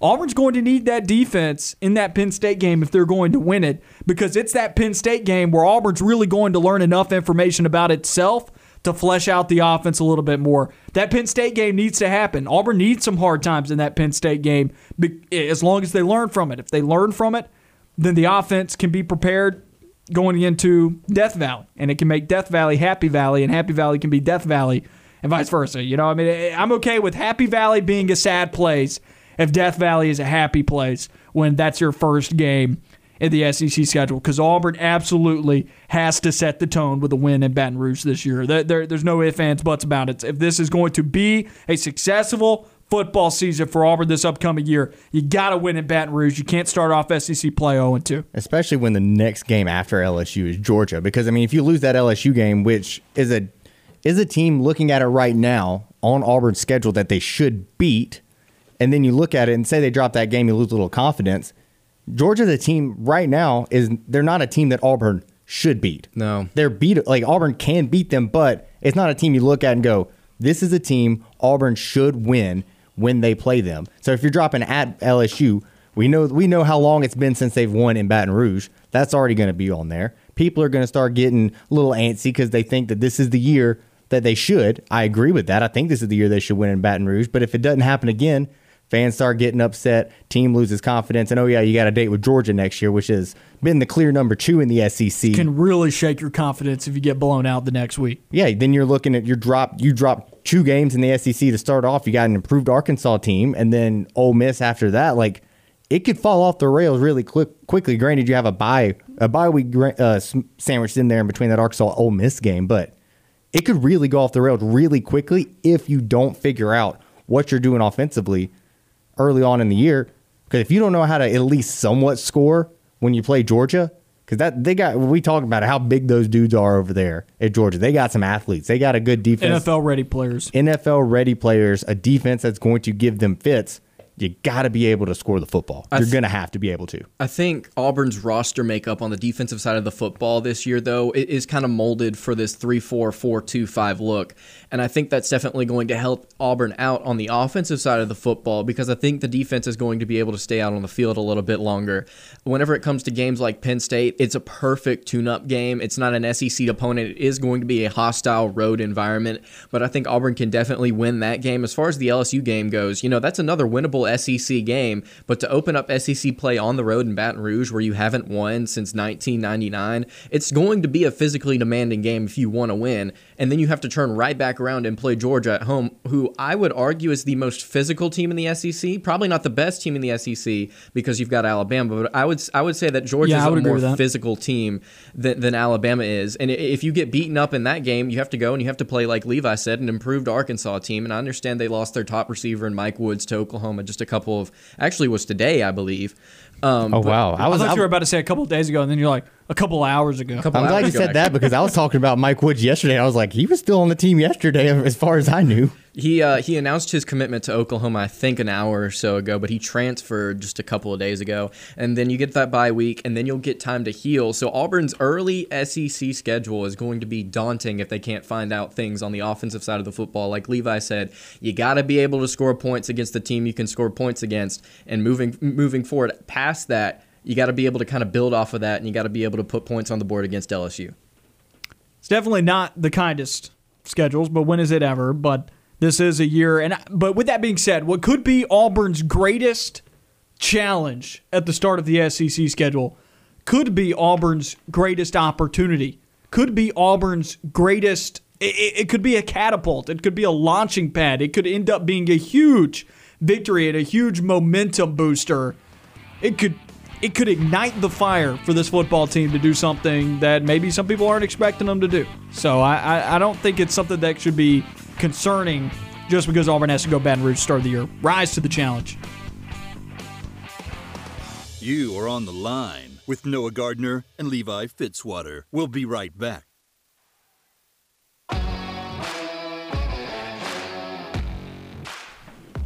Back on On the Line, Noah Gardner, Levi Fitzwater, and Lance Dawe with us in the studio. ESPN 1067 and on Fox Sports Central Alabama. Follow Fox Sports Central Alabama on Facebook to keep up the latest going on in sports. On the Line, The Drive with Bill Cameron, analysis, news, and more, all on Fox Sports Central Alabama, on FoxSports983.com, and on Facebook. That's FoxSports983.com. Phone lines are open. Number to call 334 321 1390. 334 321 1390. A litany of rules in college football being discussed, as well as in the NFL and everywhere else, because everybody's having their meetings right now to discuss the more boring things in sports. But occasionally you get some fun news. And yesterday and heading into today, you get some fun news about possibly some rule changes and good off-season discourse, because this is going to bring up us talking about expansion in the college football playoff. We want more teams as I, th- I think they should get more teams in, but Well, I don't some- know to what of us do. extent. Yeah, Sting Sting is uh, sitting yeah. in a Sting's like, different let's go back to the BCS. Yeah, let's do that. Get off my lawn. Let's go back to the BCS, Sonny. That was my day, we we had to climb the poles going up the street both ways. I agree. I agree with Made it. I want the man B- I want defend his the, position. I want the BCS rankings. I but want the BCS computer system. I With don't the want the committee. Yes, I hate the Right committee. on. The committee's Yeah, awful. Committee Yeah, can they're go. horrible. Committee's terrible. Yeah. they're awful. I'm with Because that. every year they're like, oh, well, we think this team looks better. It's like, okay, why are we playing the games then? I don't think the rankings were. I, I look. I really don't think that the rankings were that far off. Now, of course, Auburn fans are going to bring up 2004, which is fair, but the SEC hadn't quite turned into the conference that it is now. And of course, Auburn got in at 2010. It's not they left, not like they left them out then. Of course, different situation. It wasn't USC and Oklahoma surrounded them in the polls. It, it, very very difficult to just use that one year back in 04. And yes, Auburn was, I believe, one of the two best teams in the country. And if there was a committee, probably would have played for the. next. I, you see, I don't even know if I, I can say that's how- probably would have played because I, I could have seen a committee even putting Oklahoma in that year. And that's how I feel about like if because the BCS rankings like they weren't always perfect, but they were pretty close. So if you have an expanded playoff field, it kind of fixes that problem because like in that situation, Auburn would be in the playoff, Oklahoma would be in the playoff. But You'd to be teams- fair, is the committee getting it wrong in the rankings now? no, that's the like it's just So I don't, I don't even know always. if you need to go back to the computers. Not I would say always. not always. I think they get it right every year. The one year where anybody actually had gripes was the year that Ohio State won in 2014, and of course that was the first year of the playoff. And, And everybody's like, team. "This isn't right. You left the Big 12 out. What about Baylor and TCU? This isn't right." And then Ohio State won the national championship. I mean, that, I mean that's fair. I mean, that's fair to say that. I just I would like to see a better representation of some schools that aren't just the big names and the money makers. Like I, I would like You like. just want to see more teams because it's fun to watch. I want to see UCF be able But to make you it. see, but you know good and well that they're not one of the four best teams in the country. But you don't care about that. You would just rather enjoy Yes. watching more football. Yes. I'm okay with that because Yes. that's the NCAA tournament model. The NCAA Yes, tournament that. Does Mm-hmm. not put 68 teams into a field and battle it out in a battle royale and say finish them. and they're because not like and it's not always the best 68 teams because you're I mean you're getting you're not smaller getting the top two in the title. Eh, most years. This year you did, Most not years, most years. Most years you don't even get the best team really that wins. Like you don't get a true representation. on average, on average, one one seed, not even really. It's actually like 0.9, uh, like like 0.91 seeds make the NCAA tournament championship every year. Not even not Yeah. even not even a whole one seed makes it every year in the NCAA tournament title game. I was doing all that research for my bracket this past year. Like that that should tell you that the best team in college basketball does not make it every year. So at least that you admit that you're looking for more of an entertaining product than necessarily the best way to decide a champion. And the way I see it is that if you expand it to at least the way I see it, you could do eight teams. You get your five Power Five uh, champions in there because it then it brings back relevance to the conference championship game, which has been you lost with this. And then you just get the next three best teams or the next three highest ranked teams, and that will open the door for some of the smaller teams to sneak in. But I think football is a much more cut and dry game. You don't see as many upsets in college football like you got basketball the best players, you're winning. more likely than not. Like you can catch an upset, but towards you know, typically it goes pretty chalk. Like basketball, you can beat anybody any day. Baseball, you can beat anybody any day. There's more ways to overcome gaps in athleticism in basketball than there is in football. At the end of the day, you got to hit somebody in football, and if you're bigger and faster, that's a problem. And that's why I think that that kind of model would work. It'd be more entertaining. Right. You would get some guys like the UCFs, the, the Boise States, even the Western Michigans of the PJ Fleck era. You'd get them in there. Would they win? Probably not. Would at least show where they are, where they stand because you don't really get a true representation when you see UCF play Auburn in a game where Auburn's not going to show up because they had playoff or they had you know playoff aspirations. Right. That's UCF Super Bowl right there and injuries. and then you have injuries to your best player. Like that's not a true representation. Or like an Alabama Utah in the Sugar Bowl years ago in 2008. Like Right. those games aren't true representations because one team doesn't care. The other team, that's their national championship. I think it's time for, and I saw this back in the fall, and I talked about it on on the line back then as well when it was just a when it was just a once a week a podcast with Jeremy Law. We talked about this a little bit because there was the Knight group. I believe that that's the name that they're, that they're called. Uh, am I, Levi, I know you're getting on that, but I think it's called the Knight group. They like review collegiate athletics and then other institutions and things like that. And they suggested that the power conferences or the FBS. I believe they said the FBS needed to split from the NCAA and do their own thing football wise. And I would be in favor of a split for the FBS away, and then the power conferences have a national championship, and the group of five have a national championship. Because you can't tell me that any of those group of five teams are relevant in terms of being able to win a national championship. No, but again, like Levi said, I think we're I think I have the exact same opinion as Levi. I just want to see it more for the the sake of seeing UCF or somebody like that get in and just get the chance to compete. And I understand they're not going to win, but if they do win, it's like March Madness. It's that upset factor. It's just like it's going to it's going to be talked about. There's going to be a lot of pub- publicity, and then there's going to be a lot of revenue. But that what will happens be when they get steamrolled? Well, it- You it's get still may- flattened. I mean, there are going to be years where that happens, but the way I see it It's is going to if happen you- every year. I don't know I don't- about I that. think I don't know about that. Like, I mean, some of these teams actually get talent, and you have good coaching. If you can, and this is this is another thing that I like from this. If you do get this position, say this team wins, that's a program booster. Right. You then go from seeing a team like UCF where you know they're in the American Athletic Conference. Say they go to a couple playoff games and they win a couple playoff games, or they just are traditionally they keep making it to the playoff games and are competitive. If they keep going and getting steamrolled, this doesn't work. But say at least they're competitive in those games, then you start seeing some bigger conferences are calling like, hey. Maybe we can come get some of this Orlando market. Maybe the ACC comes calling. Maybe the SEC comes calling. all of a sudden you kick out Missouri because they shouldn't be here to begin with. Yeah, and you have a team like UCF in there bringing you an Orlando market, and you St. Louis economic market. Oh, That's yeah. why they're there. There's a reason people want. There's a reason every time you think about college expansion that Charlotte's name gets brought up for the SEC because it gets that Charlotte market into the SEC program, knowing good and well they couldn't hang with the football programs. Because I mean they're in the Sun Belt right now, or Conference USA, one of those two. CUSA, I believe. Yeah, they used to be in the Sun Belt. Why not just take a North Carolina or a Duke? They're not going to leave the ACC. They're they're cemented. I in know, there. but uh, definitely should not bring Charlotte hey, to the SEC. Hey, I mean that every time, like I'm telling you, every time they start talking about it, Charlotte's name gets brought up, and it's always wild to me. Them and Virginia Tech. Let's go back to 10 team conferences. No, Yes, come on. super conferences. No. I want the super. No. I want the Super League. I want to play the entire SEC again. I hmm. want the Super League. That's what I want. I want the Super League. That would be fun. No, it would not be. I like having those cupcake games though. It's just that may be just a personal thing, but I just like having those cupcake games in between tough tough games and bye weeks to kind of get things back on track and actually watch your team, you know, flex their muscles and just just beat the snot out of somebody. It's just entertaining to watch. Of course, the genesis of this conversation today college football playoff talks of expansion. The subcommittee presented expansion scenarios today, ranging from six to 16 teams. At least they're not taking the Mike Leach route and saying, let's put 64 teams onto the same field and let's let's uh, let's break it down that way because I think that would be detrimental to the game. I think the further you get away from four, the worse it gets for college football there's there four is getting the job done right now of giving you the best team winning the national championship but also keeping the integrity of the regular season and the conference championships. Six i'm okay with because it lets more teams in. You have first round games then you got a couple teams who get buys right? And then you get the round of then you got four teams left and then you got the national championship.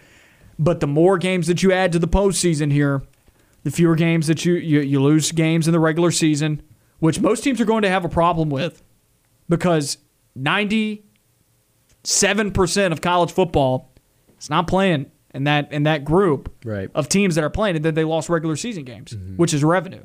Right. So I, don't- I don't see a reason to expand past six and get to adding a whole nother round after that with eight team, I mean eight teams maybe, but past eight, like I, I don't understand ten or or sixteen or anything like that, eh, because then you start shaving off seasons, which is revenue for majority of college football teams.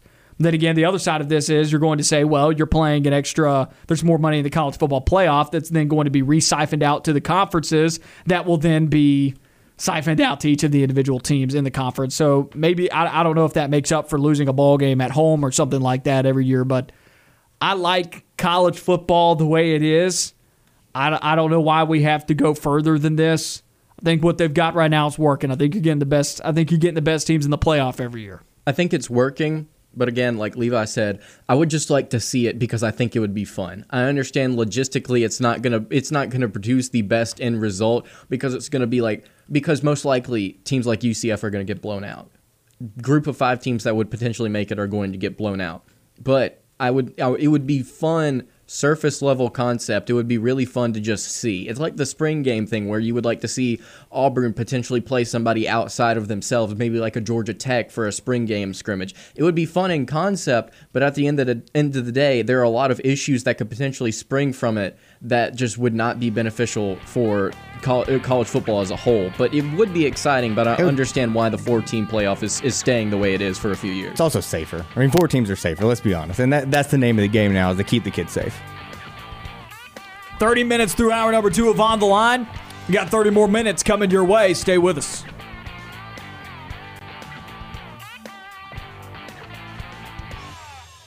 Stay on the line. More of the show when we come back.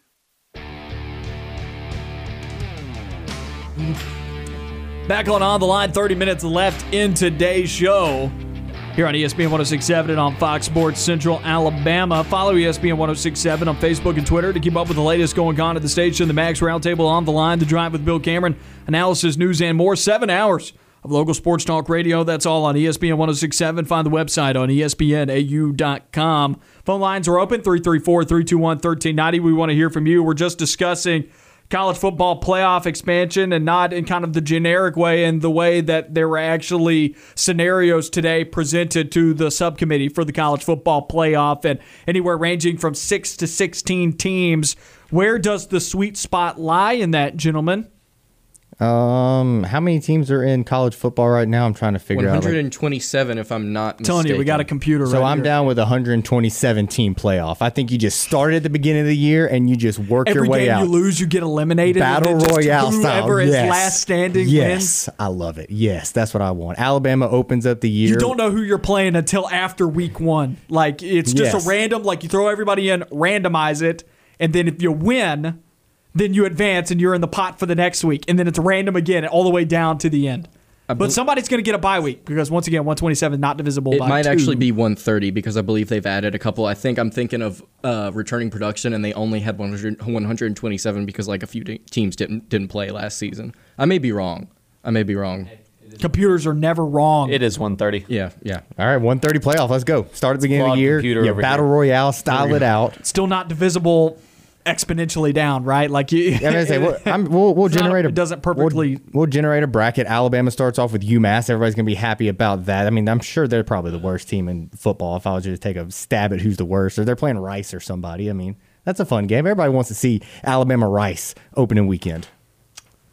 Just whoever's the last standing at the end is the national champion. The beginning of the season is going to be miserable, but the end of the season is going to be amazing. That's exciting. That's an exciting concept. Someone who I'm trying to contemplate how I can apply this theory to a video game. I wish that someone could uh like I wish some I wish I was good at coding. I would go like Create mod game that way, yeah. mod NCAA football and just like add just a full pot type of season like that. That would be so fun. I would love that. it's kind of the soccer competition model overseas, of course, not not in the actual regular season, but they have various cups, and it's your opponent is randomized. It's not a pure bracket; it's randomized per each round, and then it's just whoever's last standing at the end. So Not would- anymore. We got the super team coming. huh? We got Super the League shot Sup- down, bro. I know, I know. I wish. the fans saved the game. Didn't save the game, they made it worse.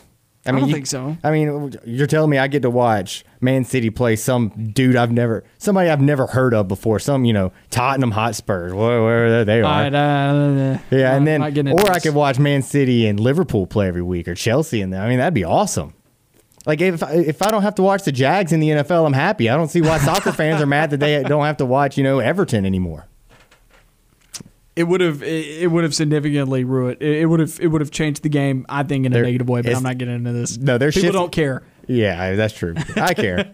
we care, but most our listeners don't care about the Super League over there that didn't get to happen. But drawing the comparison here, I think it could be detrimental to college football if they make such a dramatic change with this. I don't think that the college football playoff necessarily needs needs more teams just for the sake of more teams. I do. I don't think it. I don't think it benefits. Like I don't think it makes you like. I think it only hurts. I don't think it makes that like it's not force enough to figure out who the champion is and who the best team is. It's just like I think it helps from fans. Like it just gives you more games to watch. You can shorten up the regular season a bit. You could probably drop the regular season down to about ten games, have an eighteen playoff, and I think that works out a little bit better. I don't want less games in the regular season. I do. Once again, 97%. What do you mean you do? 97% of college football, maybe even more than that, will not play in the postseason. Yeah. And so you just. That's their problem. You just got. That's Auburn's problem right now. I mean, that's what I'm saying. Be, get better. So you're okay with giving up two games? Make the playoffs. I thought you're. I thought you're in favor of more football. You're contradicting yourself here. No, I'm trying to. I'm trying to make it where it's a safe alternative because you can't just do like the NFL and Roger Goodell and just have a blind spot and say, I mean, "Hey, you could." I mean, you could. You could be like, "Hey, we really care about safety. Let's add another regular season game." Like, I don't want to be that guy because you know. They got rid of a preseason game though. Oh yeah. Doesn't net Oh out. yeah, that preseason game. Yeah, Roger Goodell, that clown. Get him out of here. What's he done? Lance, you've been quiet. Yeah, I, I think I'm in the I think I'm in the boat with you. I think it would be fun conceptually to have more teams in the playoff, but at the end of the day, I don't think there's going to be a whole lot of benefits. Like you say, I feel like the further we get away from four, the worse college football is going to be because what is what is the playoff meant for? It's meant for the best teams to go out there and compete for a national title, and I don't think that there are more than three or four teams in college football right now that could consistently compete for a national title because there are only three teams right now that can recruit perform and, and have a coaching staff that, that could that are national title worthy. And those again we've talked about this a lot alabama ohio state and um and, and clemson and then you could kind of throw in Oklahoma there, and then maybe teams like LSU or, or Auburn like every other year. But again, not consistent enough to expand the playoff to eight teams because those teams are never going to consistently overthrow the Alabamas, the Ohio States, and the Clemson. And also your argument of well, make the playoff, make the playoff now. I say I don't disagree with that. I'm not. I'm not saying that this would make it better. Like this wouldn't determine the champion any better. I just think it adds a little bit more fun to it, and it Right. It trims the fat on some of those games. Again, I know what you're gonna say. I'd rather see It's- I'd rather see more competitive bowl games than see more teams in the playoff. And here's my and I know that that doesn't sound right, but look, man, Alabama, you you you you laid out the teams that Alabama and everybody else would have played in an 18 playoff this year. Yeah. Wouldn't have been very. I mean, it this would one not would have been. fun. competitive. This one would have been fun, but I think those rankings also change. I think they, because let's be honest, they they do a lot of their rankings for matchups at this point. Like the way, like in my model, Florida would have been eight, and you would have saw an Alabama Florida rematch. They would have shifted those rankings around to not have that because Yep. let's be honest, it's all about money for them. Yep. Just the one thing I say is like you look at Auburn's schedule next year. If you have a ten team schedule or a ten game schedule with an eighteen playoff, you cut Akron, you cut Alabama State, and I mean you cut out those boring games. At least for me. You say Alabama Florida wouldn't be a good matchup, but you forget about the SEC championship. Well, no, I'm saying it's a good matchup. I'm saying, but you wouldn't want to watch that Again. You want Again. you want that back to back. Like if Alabama and Florida played earlier in the season, yeah, that's fine. But like they wouldn't have scheduled that game to happen. Right SEC after. championship and then in the playoffs. Like they'd flip those rankings a bit just every to accommodate. year, every single season, we are getting a blowout in the first round of the playoff. Every Oh, yeah. single year. Well, that's Oklahoma's fault. Insert no, or, or Notre Dame. Uh, Notre that's Dame both and their Oklahoma fault. are, are coming in and getting blown out. They're the Spider Man. They're the Spider Man meme. Not there. There are not enough teams outside of those three that consistently beat. so why expand? Right, so why, why- not just get some fun. really good? it's bowl- more fun, just but at the end of the day, it- matchups. yeah. Well, that's they're not making the good bowl matchups. They're doing bowl matchups off of money. They don't care about what team's higher ranked. They just want to see who has the most money. What what's going to draw? Let's put Oklahoma and Alabama in a Sugar Bowl. What was that? 2013. Let's put Alabama and Oklahoma when Oklahoma was 10 and Alabama was 3. Like they And went and wait. Oklahoma ends up winning that game, but like it like and that's a pretty not good game too. but that's not a game you, like most like most of the time it doesn't work out that way. Oregon and Iowa State this past year. Oregon was like 25th in the country, had to play the 11th team in Ohio or in Iowa State, get blown out the that was an Bowl. auto bid though. Yeah, that's what I'm saying. Like uh, you shift those around. You don't need auto bids for bowl games. You just get the best teams. That's fair. I just that doesn't apply to the conversation about the But they- playoff. let's but- get but- good. Let's get good but- bowl matchups instead of. But then out staying in the Oregon, playoff. Oregon would have been in the playoff, and I wouldn't have had to worry about them in the bowl games. You'd have a better bowl matchup to appease you. You'd have a good bowl matchup because you'd get Oregon in the playoffs, and then get beat up there in the playoffs. Wait, what? Because you said you wanted better bowl matchups. Oregon, in my model, they would have won the Pac 12 and then been in the playoffs. So you wouldn't have to worry about seeing them in a bowl game. or let's just match Oregon up with somebody that's more on their playing on their on their playing field because that Oregon team was like a game above 500 or something like that when they got a. To be fair, they played like what three games? They Four like games. six They played or seven, six, yeah. and they were like three and three going into the Pac-12 title game. Pac- pretty sure Pac-12's they- fault. They only replaced. got into the Pac-12 title game because the team above them couldn't. Mm-hmm. I think it That, was, that is because Washington They did not get win the Pac-12. I title. think we I think we figured out the real problem though with expanding the playoffs. It's not that expanding the playoffs would be a bad idea. It's just the fact that right now, as it currently stands, there's not enough teams to justify that. There's not enough consistent teams to justify it if you're going at it from the we want to make sure we get the best team. Nobody's competing outside of the the three top teams in Alabama, Clemson, Ohio State consistently enough to justify that.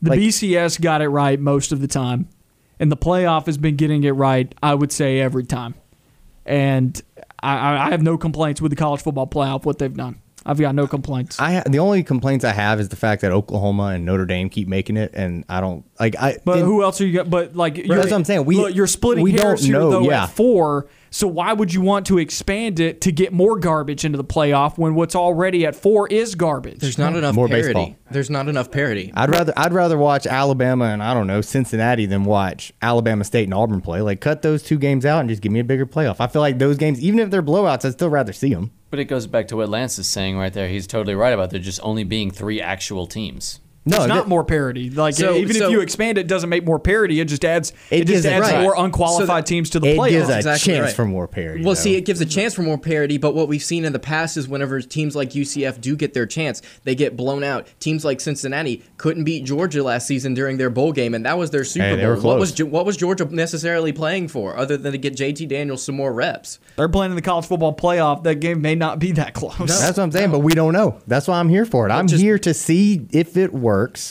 It probably doesn't, And but see- it's just more fun. Exactly. More games, more Conceptually, fun. it's more fun, but still, we don't want to see more blowouts because it's more likely for you to get blowouts in these in these one eight seed matchups than in let's say college basketball. It's like there, it's, there's more potential for upset in basketball than in football. You were talking about, and I don't want to sacrifice the integrity of the sport in the regular season.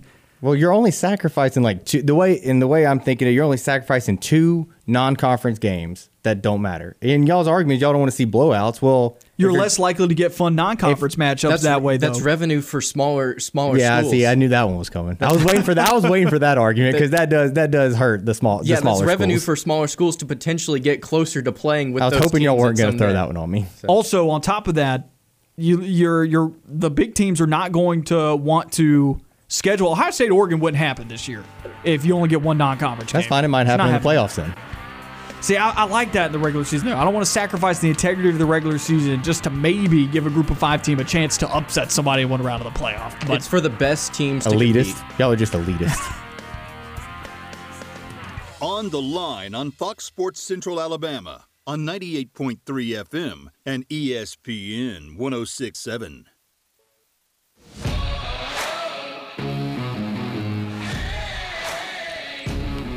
Wrapping up another week of On the Line. Noah Gardner, Levi Fitzwater, and Lance Dawe with you on ESPN 1067 and on Fox Sports Central Alabama. Number to call 334 321 1390. Once again, phone lines are open 334 321 1390, only for just a little bit longer. Eight minutes left in this week's On the Line. The drive with Bill Cameron and Dan Peck will follow us as they do every weekday from 4 to 6, right here once again on ESPN 1067 and on Fox Sports Central Alabama. Talked for the last two segments about playoff expansion because they've been pre- presenting new scenarios about expansion to the college football playoff subcommittee. So that's interesting news, and it seems like they're actually really considering. And I, and I would be willing to bet that they probably do expand, if any. eh, They probably do expand. And I hope they don't expand too much because it, it will destroy, in my opinion, the integrity of college football and the college football regular season. I can see Jay Bilas tweeting now, but your regular season means something because he's always super defensive about college basketball, which I kind of understand, but also sometimes he's a little too much. But still, nonetheless, Auburn baseball taking on Florida this upcoming weekend. The Florida Gators coming to town. The Saturday game postponed a bit. Um, that that game postponed from noon tomorrow to 6 p.m. Guys, mathematically, once again, this is where we stand. Auburn has to win every series from here out, and now they have to sweep somebody just to get to 13 wins. Where are you guys at on this? I mean, Predictions for the weekend. I don't think they get it done. I think it's. I, I think Florida probably wins the series. I think Auburn takes one, uh, but I think Florida probably wins the series two one, and I think we can finally put the season to bed and realize that it's just not happening. There's a part of me that I don't really like to show on air a whole lot, and that is the the, uh, The negative negative. Auburn fan in me. That's And- what I just showed with the negative Auburn. and fan. I'm gonna I'm gonna be really negative here for a second. I have I have had hope in this Auburn baseball team uh, consistently. Uh, we, y'all have seen that on this show. How every time I've you, I've predicted Auburn to, uh, to at least take a game or to to, to get two one or even two. sweep. You've been taking two out of the Yeah. last couple weekends. Uh, or, or potentially even sweep. I, I've had a lot of faith in this baseball team, and let's just let's let, let's look at it logistically, guys. This baseball team is not very good because their bullpen is not very good. Um, Auburn actually, there was an interesting stat that I saw the other day as far as the bats are concerned. I'll just pull it up here for you real quick. Um, Auburn is second in the SEC in the fewest number of strikeouts taken.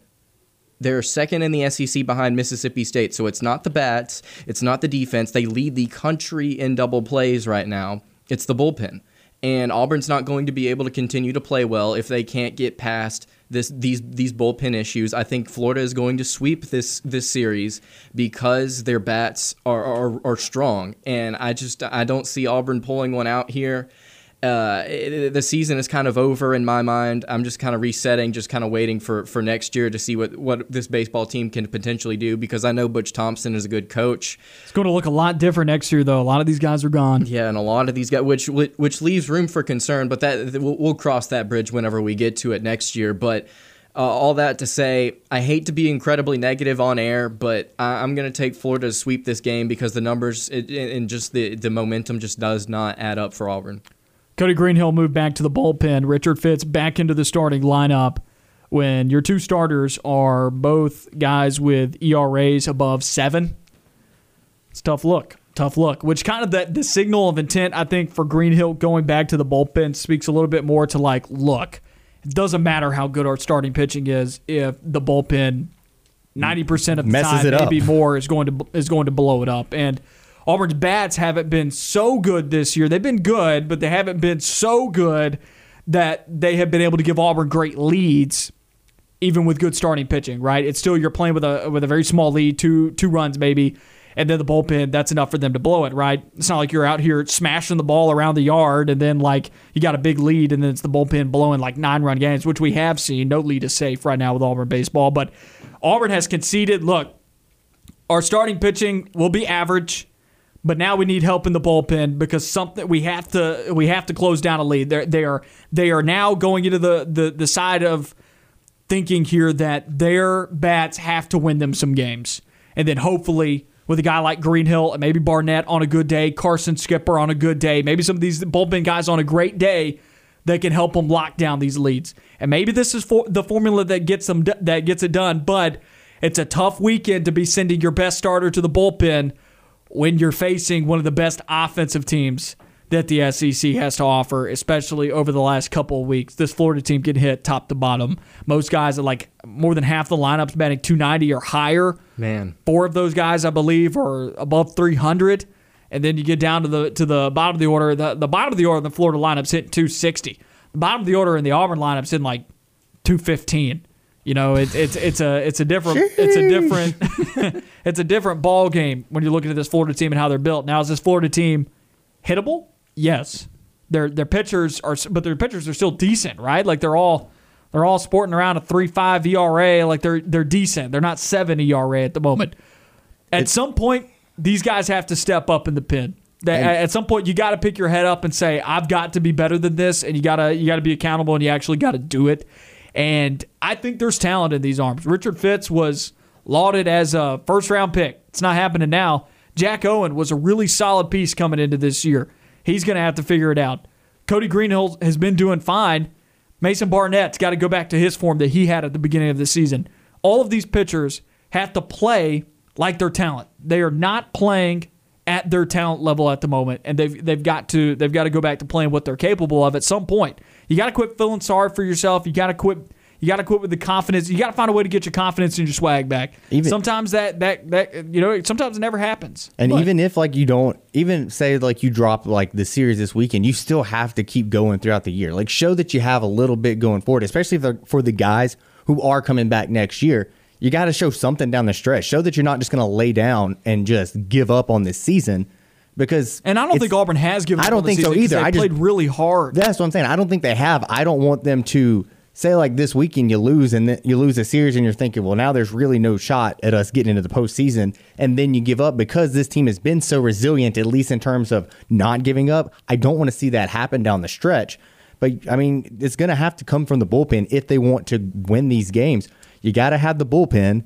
And uh, look, I've been I've been burned every week when we say this is the weekend they turn it around. I'm hoping that the negative approach from me, kind of that reverse psychology. Like I come on here and I say, yeah, there's no shot Auburn wins this series this weekend, and then they, you know, they sweep Florida because that's just how it goes whenever you put a stamp on something and try to pick it. So I'm hoping, I'm hoping from coming at it from that pessimistic perspective, just you know the laws of the universe sort of will Auburn to win because they want me to be wrong.